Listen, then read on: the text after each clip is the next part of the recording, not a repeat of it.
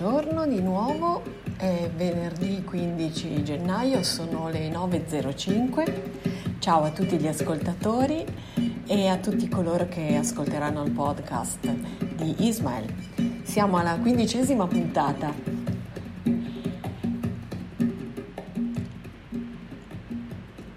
I popoli della tua cultura si aggrappano con fanatismo e tenacia alla diversità dell'uomo vogliono a tutti i costi vedere un abisso fra l'umanità e il resto della creazione. E questo mito della superiorità umana li giustifica nel fare nel mondo ciò che desiderano, proprio come il mito di Hitler sulla superiorità ariana lo giustificava nel fare dell'Europa ciò che desiderava.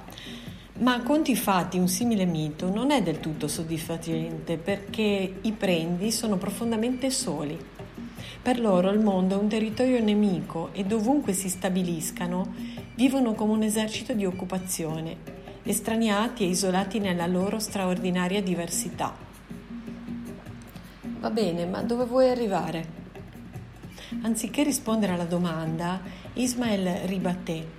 Assassini, malati di mente, suicidi e drogati sono rarissimi tra i lascia. Come lo spiega Madre Cultura?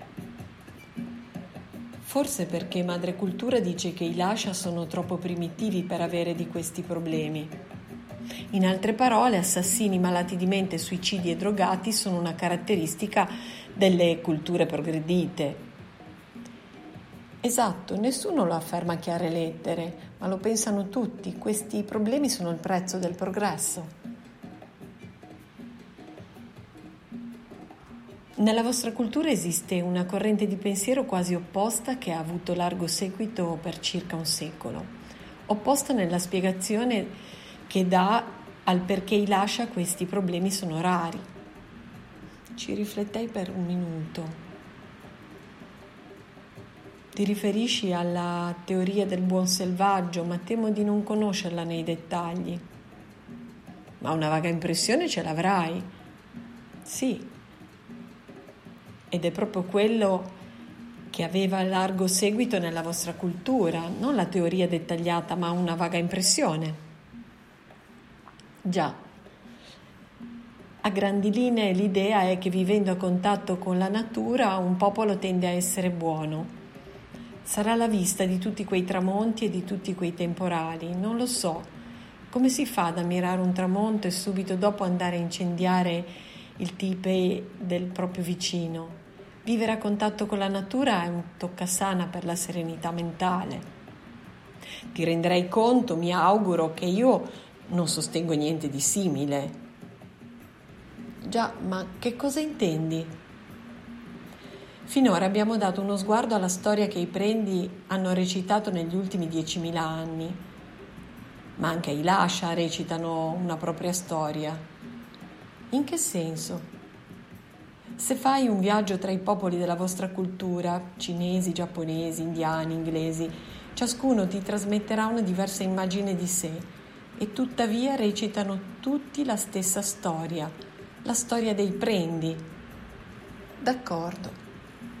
Lo stesso vale per i Lascia, i Boshimani africani, gli Alawai australiani, i Krin Akrore brasiliani, i Navajo nordamericani, ti trasmetteranno ciascuno una diversa immagine di sé e tuttavia anche loro recitano la stessa storia, la storia dei lascia.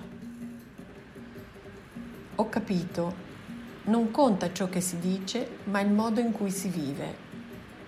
Giusto, la storia che i prendi hanno recitato negli ultimi diecimila anni non solo è disastrosa per l'umanità e per il mondo, ma in fondo è anche insana e insoddisfacente. È un sogno megalomane.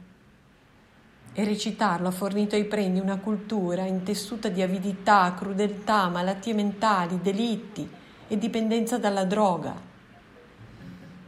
Già, sembra proprio di sì.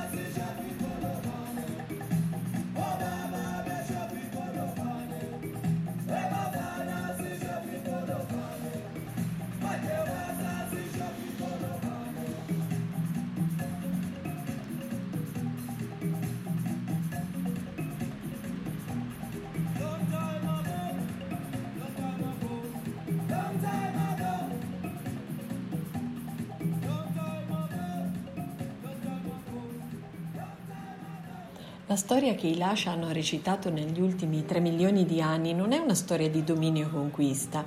Recitarla non li ha portati al potere, ma ha dato loro vite soddisfacenti e colme di significato. Ecco che cosa scoprirai se andrai tra loro. Non vivono in preda a un perenne malcontento o a un desiderio di ribellione, non si azzuffano di continuo su che cosa deve essere proibito o permesso, non si accusano a vicenda di non comportarsi nel modo giusto, non vivono nel terrore del prossimo, non impazziscono perché le loro vite sono vuote e senza scopo. Non devono intontirsi con la droga per avere la forza di arrivare al giorno dopo. Non inventano una nuova religione ogni settimana per avere qualcosa a cui aggrapparsi. Non sono eternamente alla ricerca di qualcosa da realizzare o in cui credere, che renda la vita degna di essere vissuta. E lo ripeto, questo non succede perché vivono a contatto con la natura o perché non hanno un governo organizzato oppure perché possiedono una bontà innata. Succede soltanto perché recitano una storia che è adatta alla gente, che ha funzionato per 3 milioni di anni e che funziona ancora oggi, dove i prendi non sono riusciti ad annientarla. Ok, sembra fantastico. Quando la tiriamo fuori quest'altra storia? Domani. O meglio, Domani cominceremo.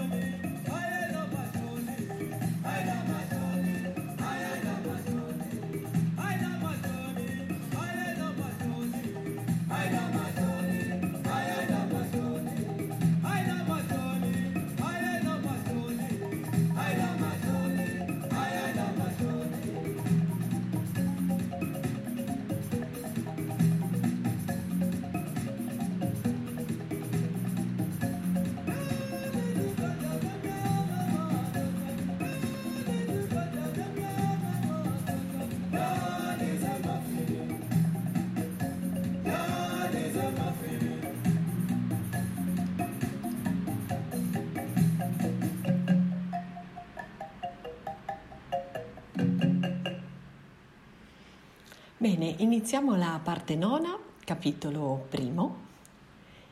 Il giorno dopo al mio arrivo scoprì che c'era una nuova sistemazione. Ismael non si trovava più dietro il vetro, ma dalla mia parte della stanza, sdraiato su alcuni cuscini a circa un metro dalla sedia. Non mi ero mai reso conto di quanto fosse diventata importante quella lastra di vetro nei nostri rapporti. Per essere sincero, sentì nello stomaco una contrazione di paura.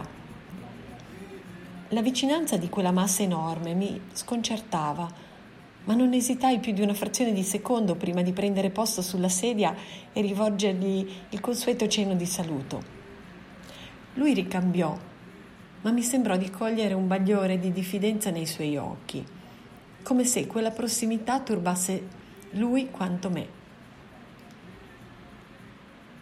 Prima di continuare, Ismael, disse Ismael dopo qualche secondo, vorrei correggere un concetto errato. Prese un album da disegno dove era stato tracciato un diagramma. Non è una visualizzazione particolarmente difficile, rappresenta la linea storica dei Lascia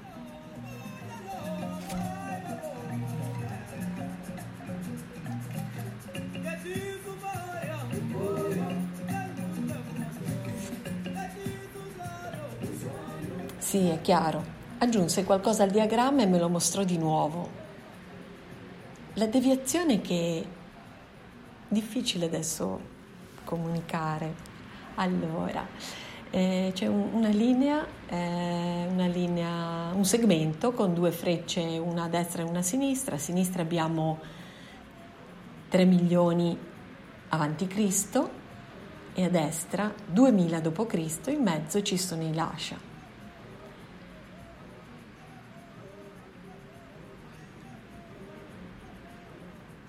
Deviaz- poi fece un altro segmento con due frecce sempre, praticamente ha ripetuto questo segmento e a un certo punto, all'altezza di 8000 a.C., c'è una deviazione con una freccia e lì ci sono i prendi.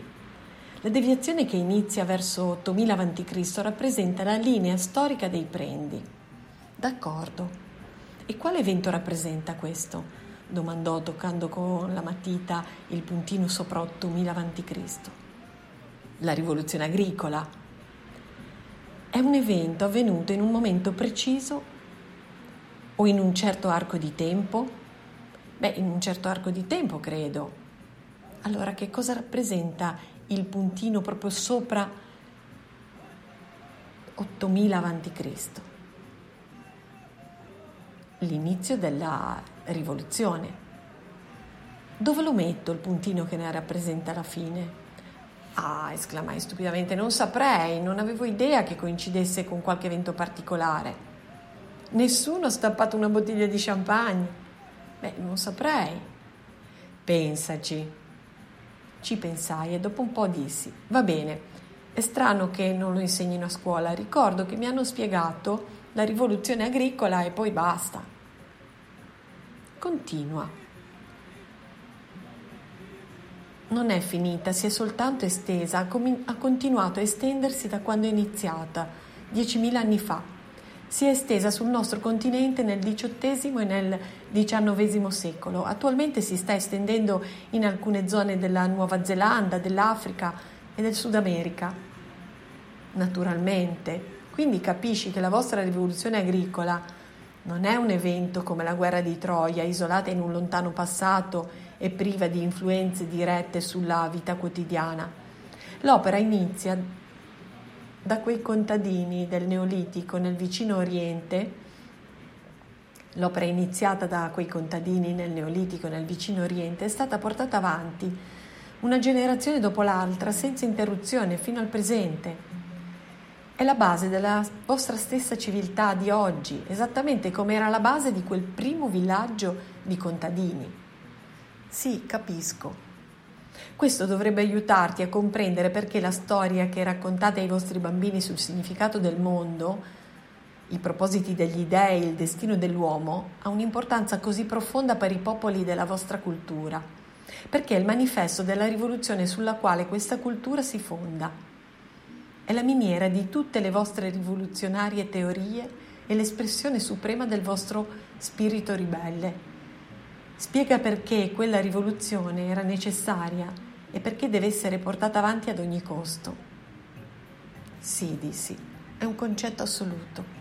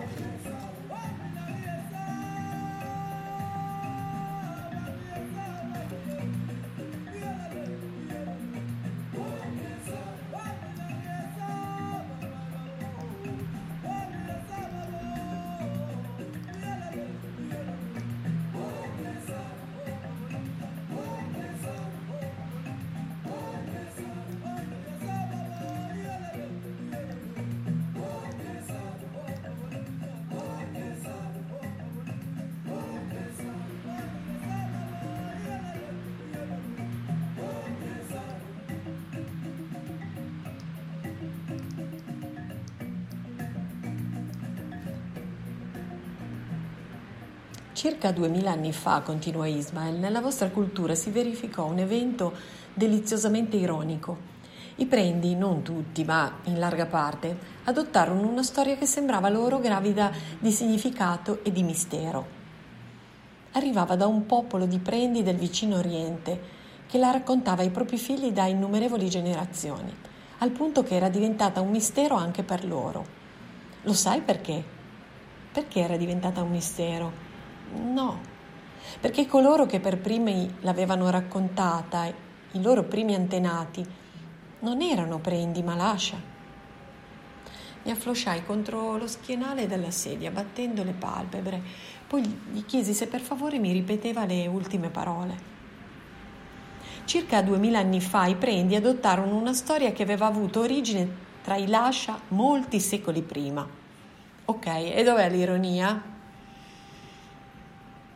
L'ironia è che un tempo i Lascia raccontavano ai, propri, ai loro figli proprio quella storia per spiegare le origini dei Prendi. E allora i Prendi adottarono come propria una storia dei Lascia sulle loro origini. Temo di non arrivarci. Che tipo di storia potevano raccontare i Lascia a proposito della comparsa dei prendi? Eh, non ne ho idea. Ismael mi fissò con gli occhi da gufo.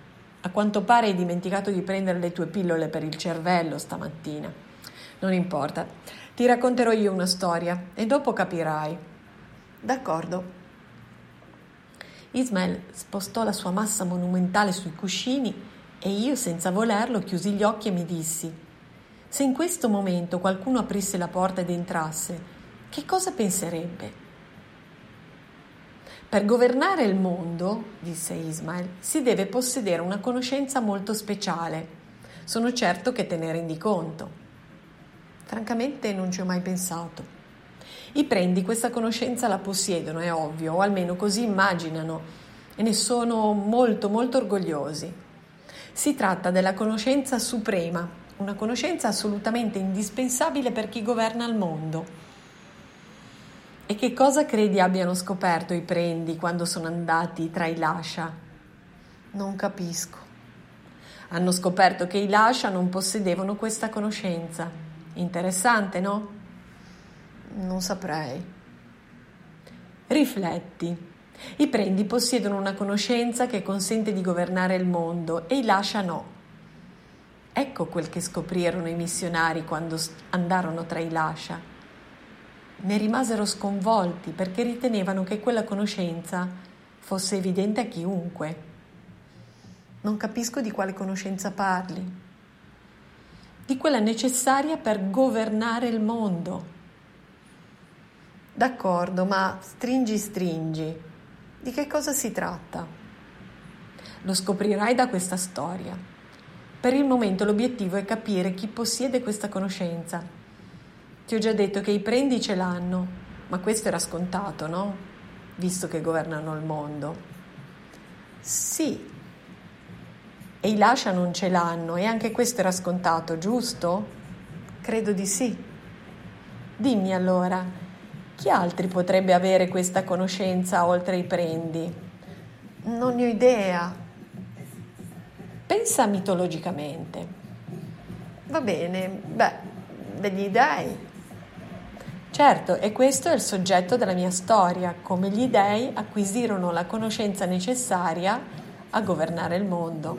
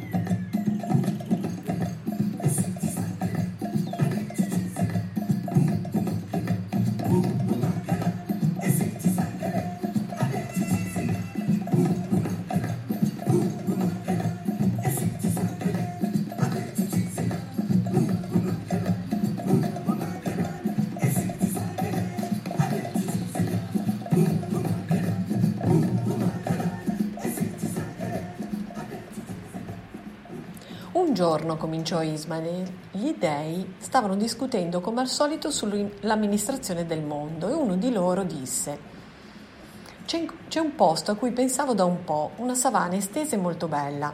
Potremmo inviare in quella terra una gran moltitudine di locuste, così che il fuoco della vita divampi prodigiosamente in esse e negli uccelli e nelle lucertole che mangeranno. E questo sarà buono e giusto. Gli altri ci pensarono un po', quindi uno disse: Senz'altro vero che se in quella terra invieremo le locuste, in esse arderà il fuoco della vita, così come nelle creature che di esse si nutrano, ma a spese delle altre creature che vivono lì. Gli, gli altri gli chiesero che cosa intendeva e lui continuò. Sarebbe certo un grave delitto privare del fuoco della vita tutte le altre creature per dare una breve prosperità alle locuste, agli uccelli e alle lucertole. Infatti le locuste spoglierebbero la terra e i cervi, gazzelle, capre e conigli patirebbero la fame e morirebbero. E una volta scomparsa la selvaggina, ben presto morirebbero anche i leoni, i lupi e le volpi. Non credete che questi animali ci maledirebbero e ci chiamerebbero assassini per aver favorito a loro danno le locuste, gli uccelli e le lucertole? A quel punto gli dei dovettero far lavorare le meningi perché non avevano mai considerato la faccenda sotto una simile luce. Infine uno di loro parlò. Non vedo che problema ci sia, basta non far niente. Se non diamo vita a una moltitudine di locuste per mandarle in questa terra, le cose continueranno come prima e nessuno avrà motivo di maledirci. La maggioranza degli dei pensò che il ragionamento fosse giusto, ma uno non era d'accordo. Questo sarebbe un delitto grave quanto l'altro, spiegò. Perché mai le locuste, gli uccelli, gli uccelli e le lucertole non dovrebbero vivere come gli altri nelle nostre mani? Dunque per loro non verrà mai il momento di prosperare. Mentre gli dei discutevano, una volpe uscì dalla sua tana per andare a caccia e qualcuno disse Mandiamole una quaglia per nutrirla. Ma queste parole erano appena state pronunciate che subito un altro ribatté. Sarebbe certo un delitto far vivere la volpe a spese della quaglia. Anche alla quaglia abbiamo concesso la vita ed essa vive nelle nostre mani. Sarebbe una vergogna mandarla a morire tra le fauci della volpe. Poi un altro disse: Guardate, la quaglia sta per catturare una cavalletta. Se non daremo la quaglia alla volpe, mangerà la cavalletta. Non abbiamo forse concesso la vita anche alla cavalletta, come alla quaglia? E non vive forse anche lei nelle nostre mani? Certo sarebbe un delitto non dare la quaglia alla volpe e dunque non lasciar vivere la cavalletta. Beh, come puoi immaginare, gli dei erano molto turbati e non sapevano che fare. E mentre discutevano, arrivò la primavera e sui monti le nevi cominciarono a sciogliersi e a raccogliersi in torrenti e uno di loro disse Certo sarebbe un delitto lasciare che le acque sommergessero la terra, poiché innumerevoli creature verrebbero spazzate via e morirebbero. E subito un altro ribatté Certo sarebbe un delitto non lasciare che le acque sommergessero la terra, poiché altrimenti le paludi e gli stagni si seccherebbero e le creature che vi abitano morirebbero.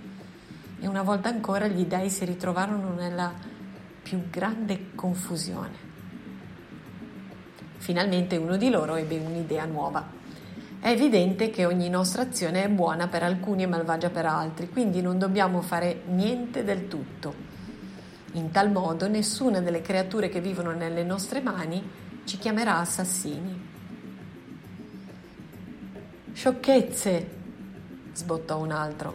Anche non far niente del tutto sarà un bene per alcuni e un male per altri. Le creature che vivono nelle nostre mani diranno, ecco, noi soffriamo e gli dei non fanno niente.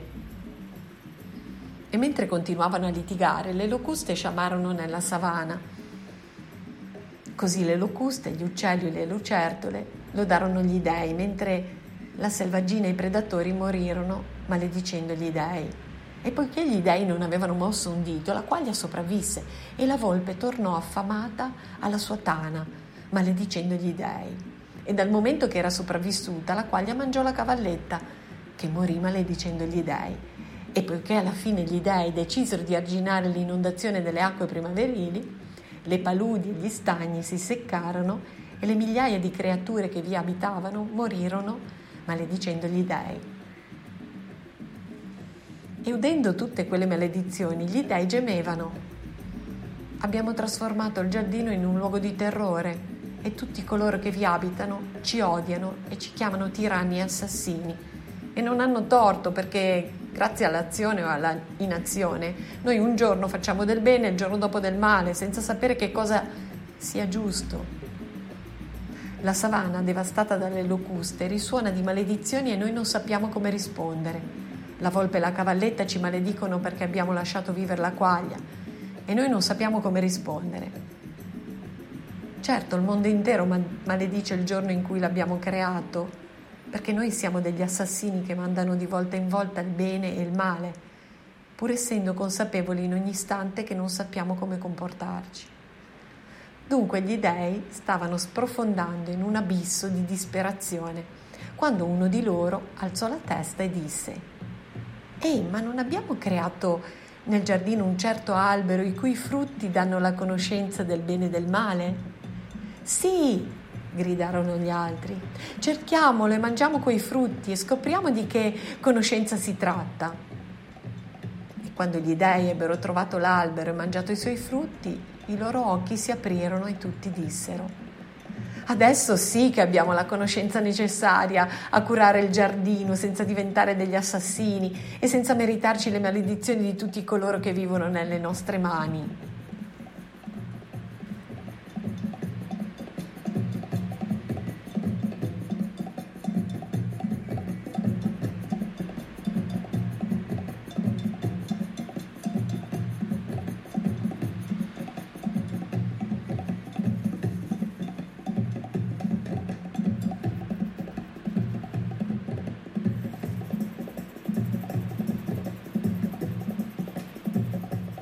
Mentre così parlavano, un leone si mise in caccia e gli dei dissero: Oggi è il turno del leone di patire la fame e il cervo che avrebbe catturato può vivere un altro giorno. Così il leone non trovò la sua preda e mentre tornava al suo rifugio fece per maledire gli dei, ma loro gli dissero: Rasserenati, perché noi sappiamo come governare il mondo e oggi è il tuo turno di essere affamato. E il leone fu sereno. E il giorno dopo il leone si mise in caccia e gli dei gli mandarono il cervo che avevano risparmiato il giorno prima. E quando il cervo sentì sul collo le zanne del leone, fece per maledire gli dei, ma loro gli dissero: Rasserenati, perché noi sappiamo come governare il mondo e oggi è il tuo turno di morire come ieri era il tuo turno di vivere. E il cervo fu sereno. Poi gli dei commentarono tra loro: Certo, questa è una conoscenza davvero magnifica, poiché ci permette di governare il mondo senza essere degli assassini. Se ieri senza possederla avessimo lasciato che il leone tornasse a casa affamato, sarebbe stato un crimine. E se oggi senza possederla avessimo mandato il cervo nelle sue fauci, anche questo sarebbe stato un crimine. Invece, possedendola, abbiamo compiuto entrambe le azioni apparentemente opposte senza commettere alcun crimine.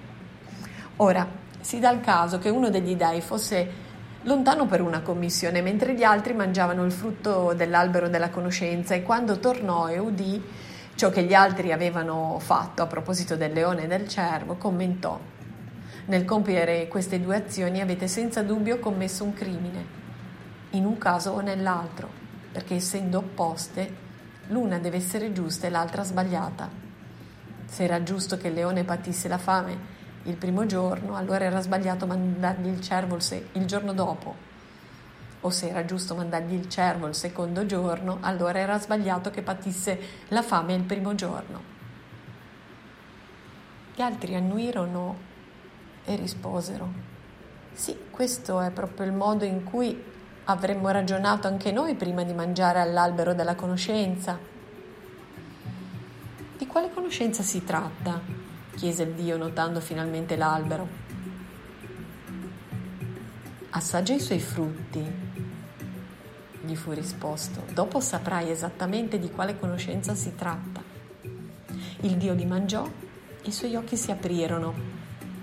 Sì, adesso capisco, esclamò. Questa è davvero una conoscenza appropriata agli dèi. la conoscenza di chi deve vivere e chi deve morire. えっ?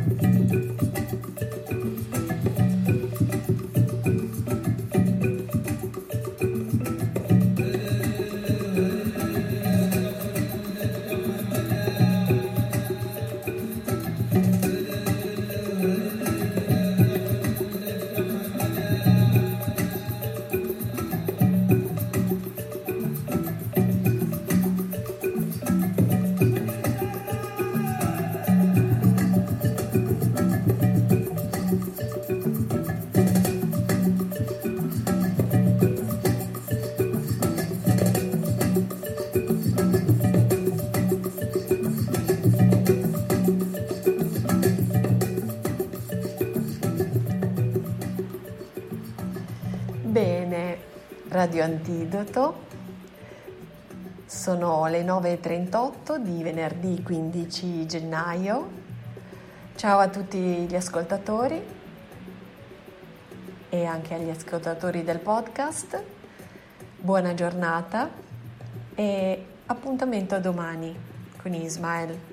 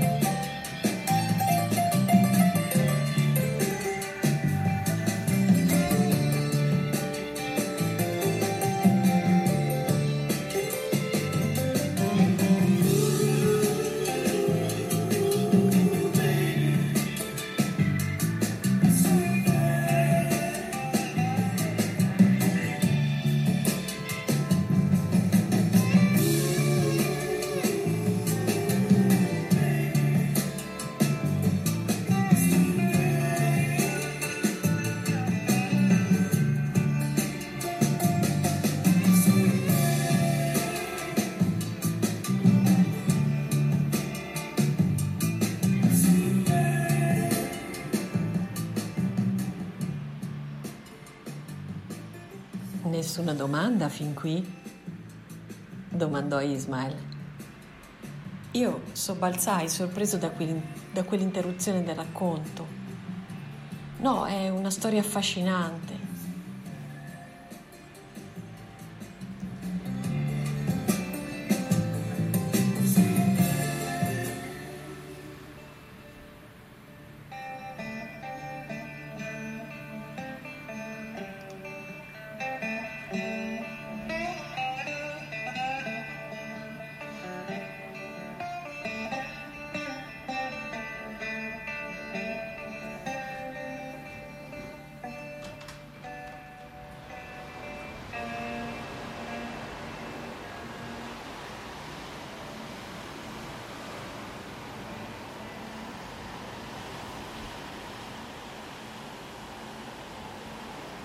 In diretta, vi lascio alle onde.